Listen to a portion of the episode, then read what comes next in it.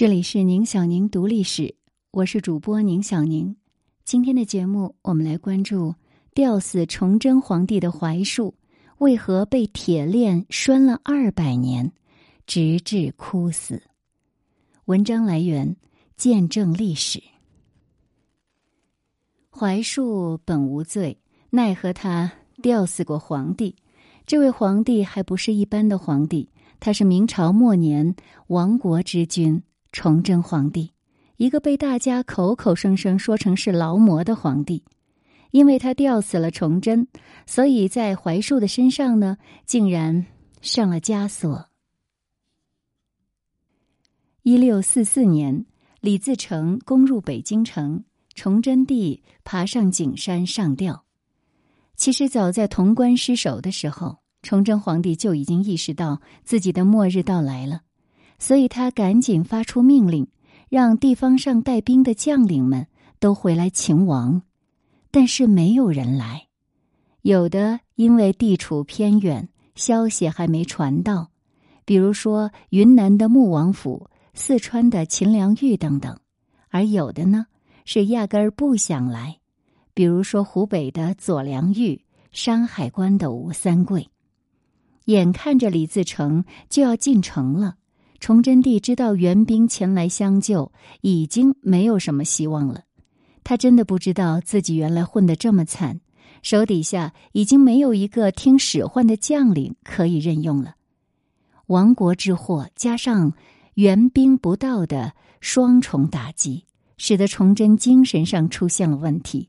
他先将自己的三个儿子偷偷送出了紫禁城，随后就在后宫大肆杀戮。杀了自己好几个女儿后妃。在这之后，他就跑上了景山。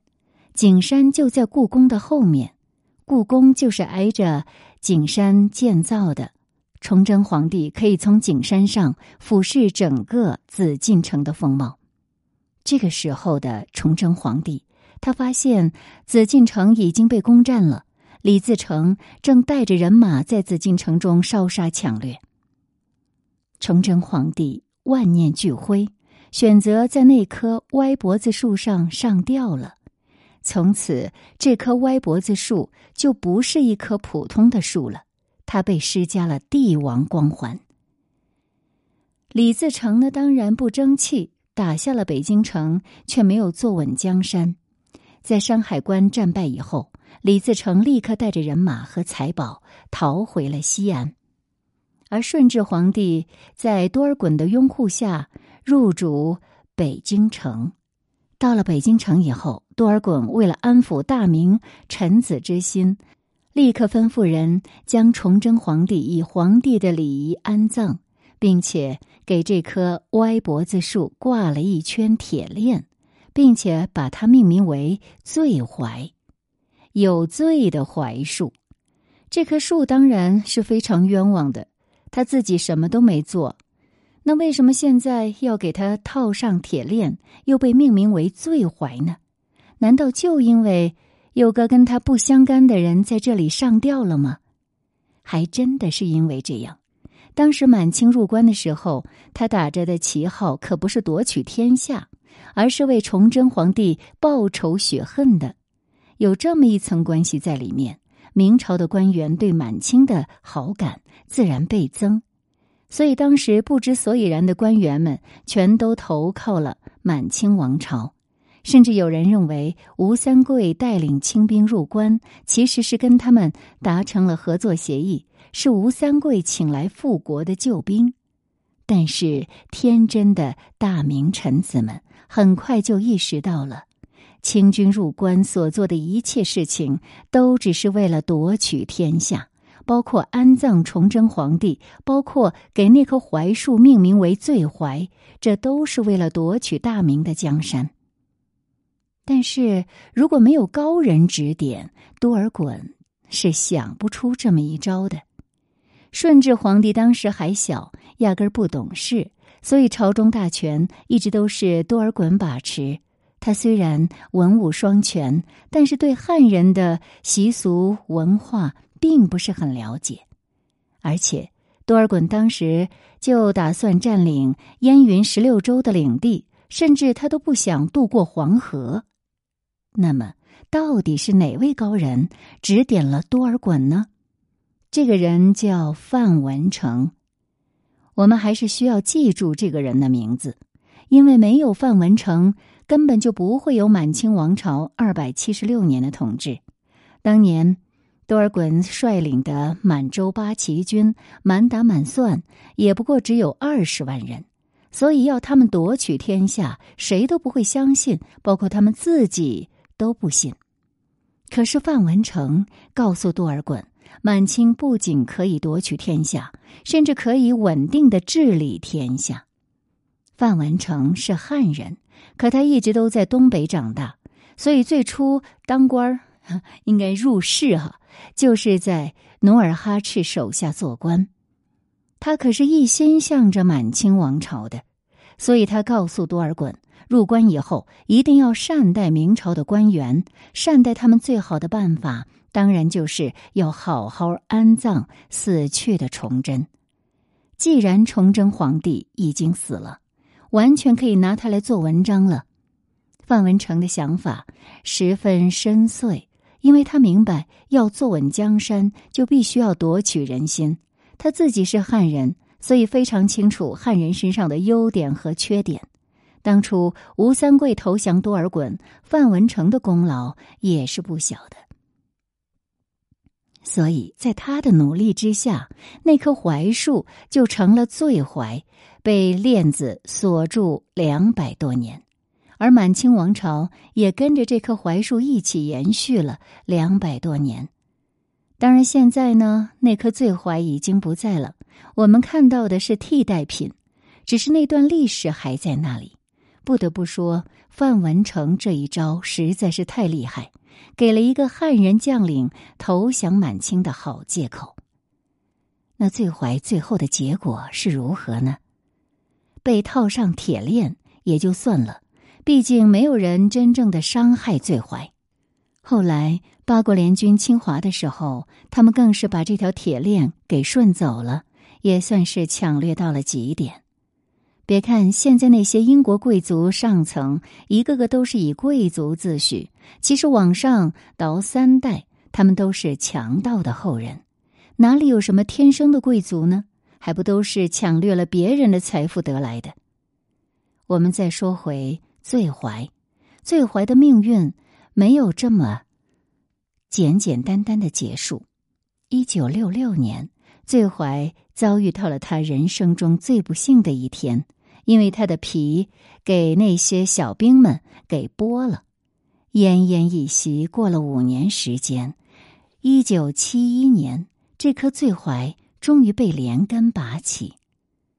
我们现在已经看不到原来的那棵槐树了，现在种植在那里的，据说是跟当年醉槐一模一样的歪脖子树。可怜这醉槐一生无辜，最后落得被剥皮的下场。崇祯帝除了自杀，当年的他其实已经没有其他的选择，就算他南下，也不可能得到手下人的支持，所以他只能走这条路。而满清入关以后，不管他找哪棵树上吊，哪棵树都是要变成醉槐的。当然，也许不是槐树，这是为了达到他们的政治目的而造成的。毕竟要给一棵树定罪，还是非常容易的事情。这里是宁小宁读历史，我们接着来了解风流才子唐伯虎，不自律毁一生。文章来源：《疯狂历史》，作者：倪志峰。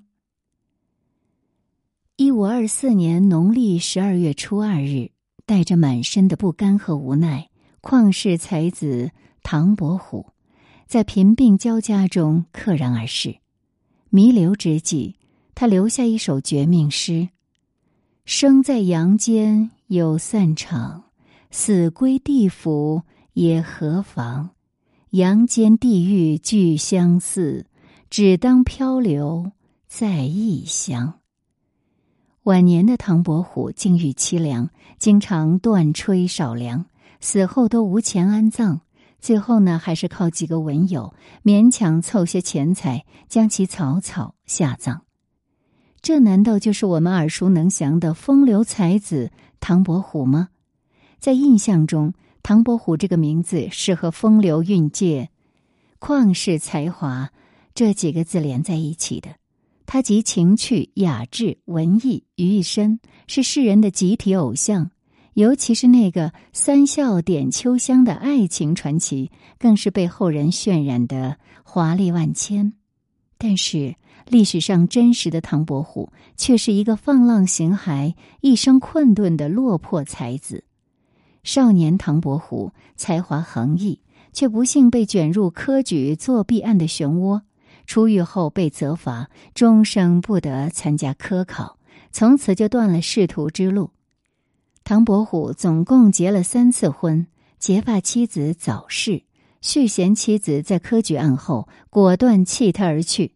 所幸后来遇上官妓沈九娘，一直不离不弃，陪伴在他的身边。晚年的唐伯虎贫病交加，靠卖春宫画、做香艳瓷艰难度日。死后连买棺椁的钱都没有。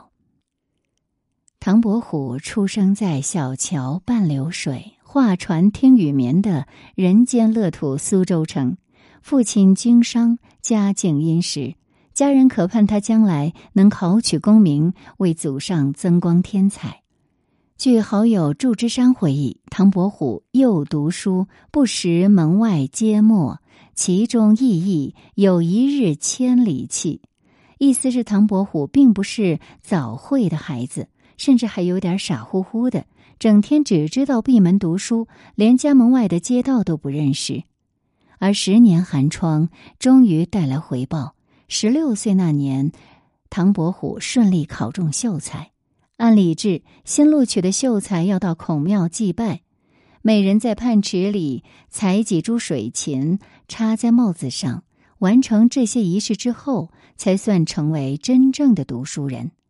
然而，在这么一个近乎神圣的场所，唐伯虎却和另外一个臭味相投的好友张玲，在光天化日之下，全身裸着玩起了打水仗的游戏，令旁人瞠目结舌，也给自己的将来人生道路埋了一颗地雷。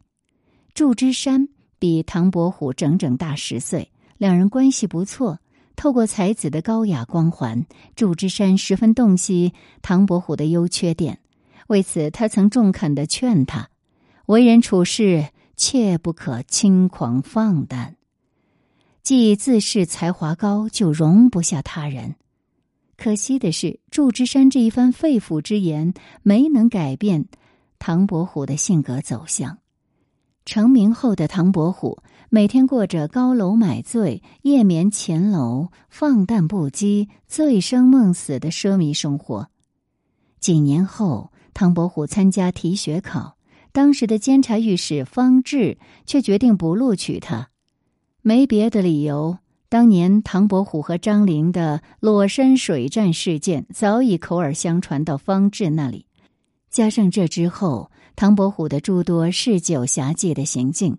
或多或少的被方志知晓，在方志眼里，唐伯虎固然闻名鼎盛，但他的浮浪行为同样声名远播。这样狂放不羁的人，将来做官，搞不好会是一场灾难。所幸时任苏州知府的曹凤爱惜唐伯虎的文采，于是他找方志说情。方志碍于曹凤的面子，不得不录取唐伯虎，把他放在榜末。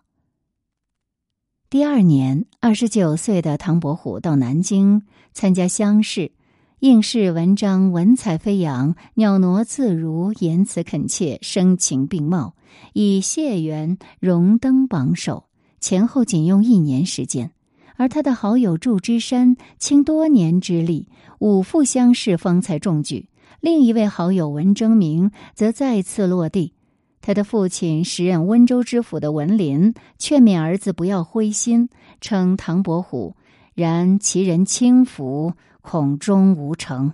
吾儿他日远道，非所及也。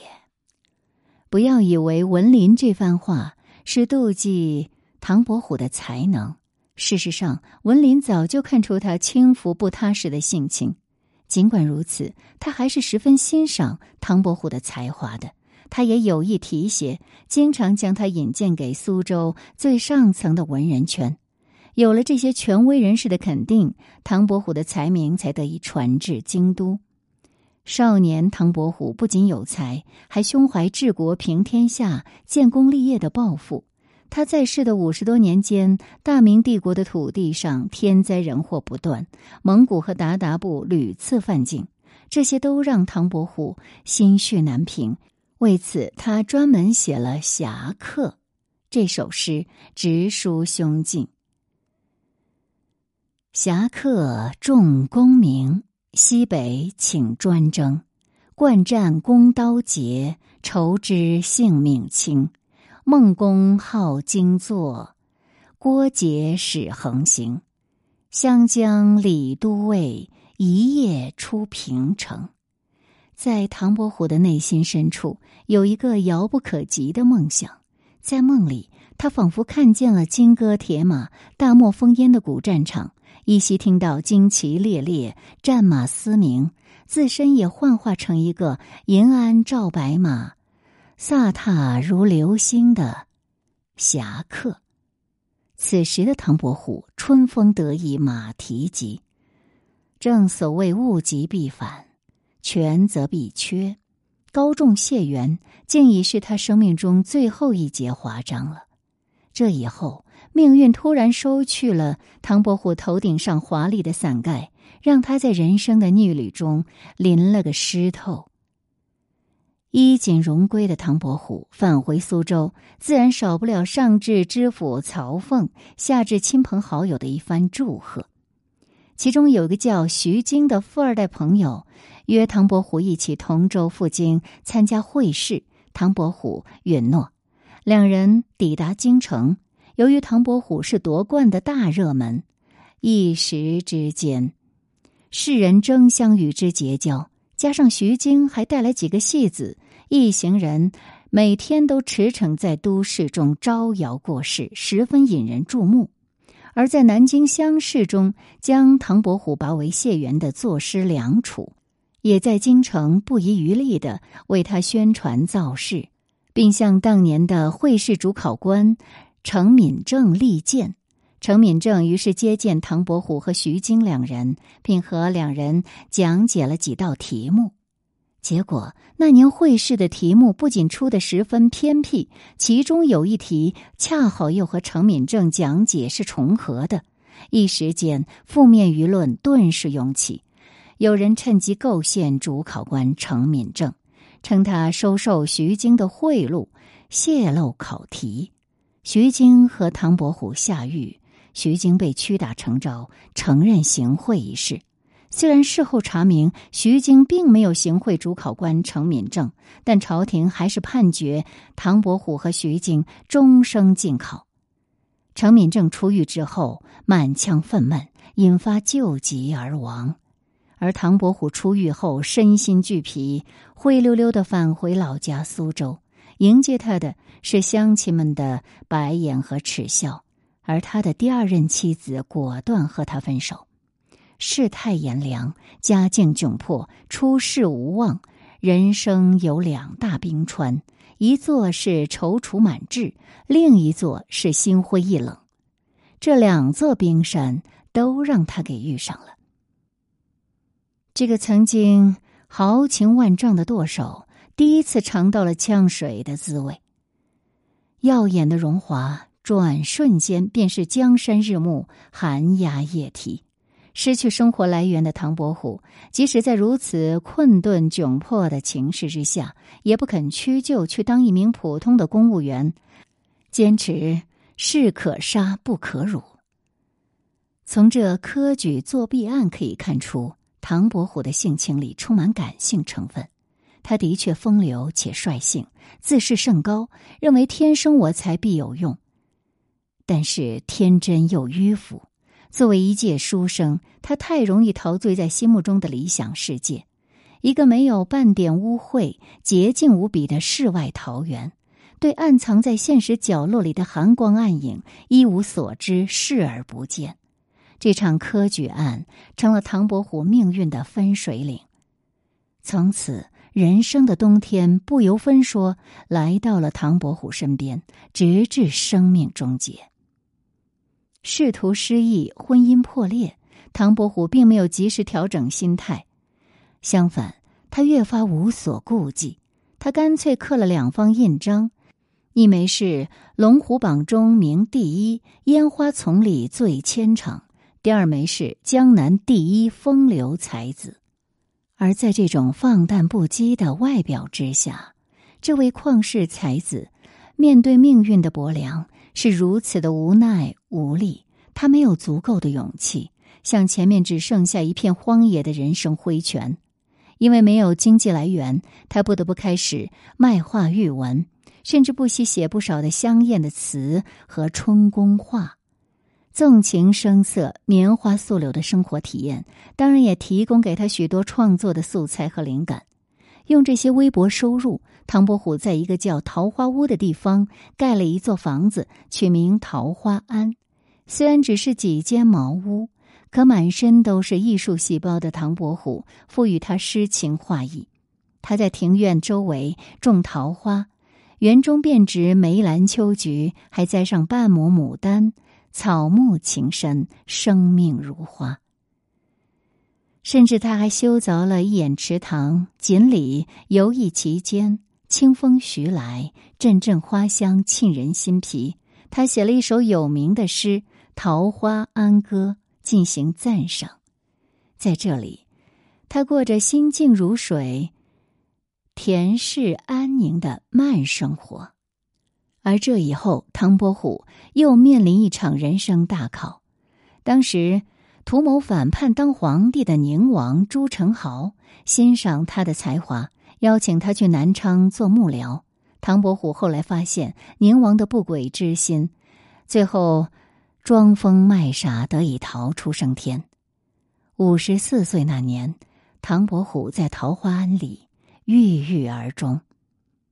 我常想。假如唐伯虎的命运中没有科场案，而是顺顺利利中了会员，然后一步步登上三公六卿，或者他发奋著书立说，终成一代大儒，那么今天的唐伯虎又会是什么样子呢？在唐伯虎的人生字典里，从科举案开始一直到末尾，每一页都清晰的写着两个字：不甘。生命的底色。是由自己一笔一笔勾画上去的，而生命的藩篱无处不在。不拘礼法的唐伯虎试图用一个叛逆的形象来表达自己对这个世界温柔的反抗。后人在对这个旷世才子顿感唏嘘的同时，有意无意的给他头上风流的光环添上了几抹高雅色彩，比如三笑点秋香。不约而同的用各种方式美化唐伯虎的风流韵事，真相最后演绎成了传说，传说又进一步演化成传奇，一个个动人的故事，连同那些难以述说的世俗欲望，都安放进了唐伯虎的生平故事里。随着岁月流淌，这些传奇故事在里面酝酿发酵，弥散出诱人的酒香。